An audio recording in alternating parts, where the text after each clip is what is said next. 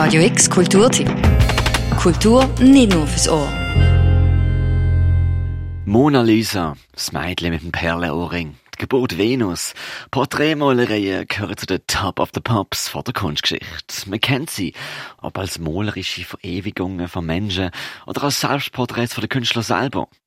Was bei den drei angeführten Beispielen von Leonardo da Vinci, Johannes Vermeer oder Sandro Botticelli vielleicht auffällt, es sind drei weltbekannte Porträts, gemalt von männlichen Künstlern. Höchste Zeit, die Pinselführung von Frauen mal näher ins Schaulicht zu stellen, findet die Fondation Baylor in neuen Sonderausstellung Close-Up. Es geht darum, dass die Kunstgeschichte, die eigentlich bisher aus Künstlern besteht, nicht jetzt soll bereichert werden durch Künstlerinnen, sondern dass einfach ein Fakt ist, dass auch Künstlerinnen dazugehören. Es ist eben, es ist eigentlich eindrücklich, sich zu überlegen, dass Kunstgeschichtsschreibung an einem Maßstab gemessen worden ist, wo der andere Teil gar nicht drinnen ist. Vielleicht fehlt etwas oder vielleicht ist etwas einseitig oder so. Die Kuratorin von der Ausstellung, Theodora Fischer, hat für Close-Up die neue Ausstellung in der Fondation Bayerler Porträtmalereien von neun Künstlerinnen aus den letzten 150 Jahren zusammengetragen. Für alle, die im Kunstunterricht in der Schule nicht ganz so gut aufgepasst haben, kriegt das Publikum hier einen quasi Crashkurs in der Kunstgeschichte. Denn auch ab vom Geschlecht sieht man hier ziemlich herausragend. Bert Morisot, Frida Kahlo, Alice Neal, Marlene Dumas oder Cindy Sherman. Ähm, es hat Stars darunter wie Kahlo. Aber es ist eher vielleicht in dem Sinn interessant, sie in dieser Gruppe zu sehen, dass sie, dass tatsächlich eben das da, wo viele kennen, ähm, durchaus auch Teil von einer ganzen ähm, Entwicklung ist oder Bewegung ist. Die Entwicklung, die man sieht, ist natürlich zum einen die von der Malerei. Man sieht, wie sich die Farbtupfer verändern, flüssiger werden. Plötzlich kommt auch die Fotografie von das sind die Sherman ins Spiel.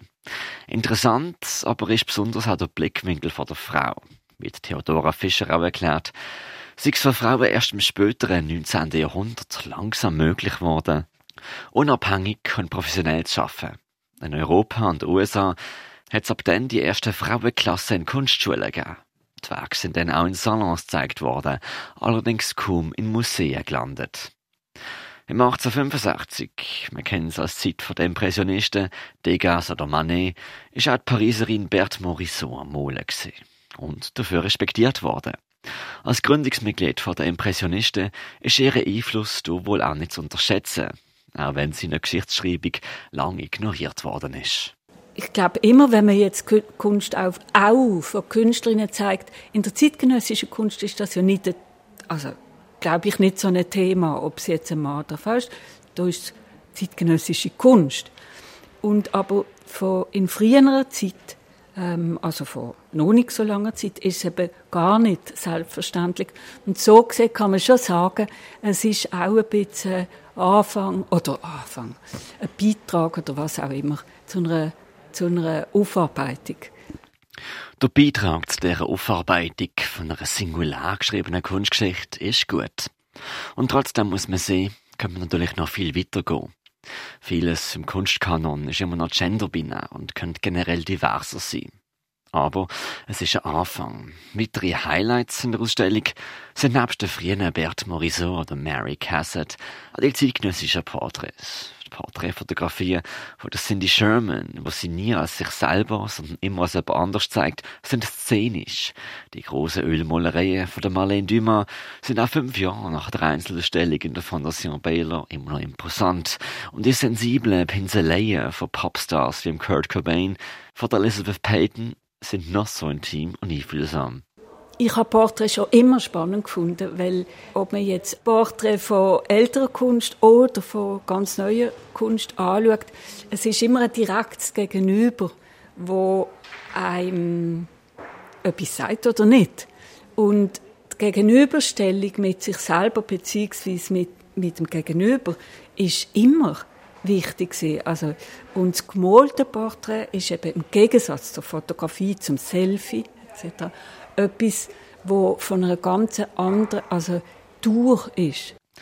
Ich glaube, ich bin noch nie von Männern als gleichwertig empfunden worden, hat Bert Morisot an 1890 in ihr Tagebuch geschrieben. Das berühmte Zitat I am my own muse wird heute der Frida Kahlo zugeschrieben.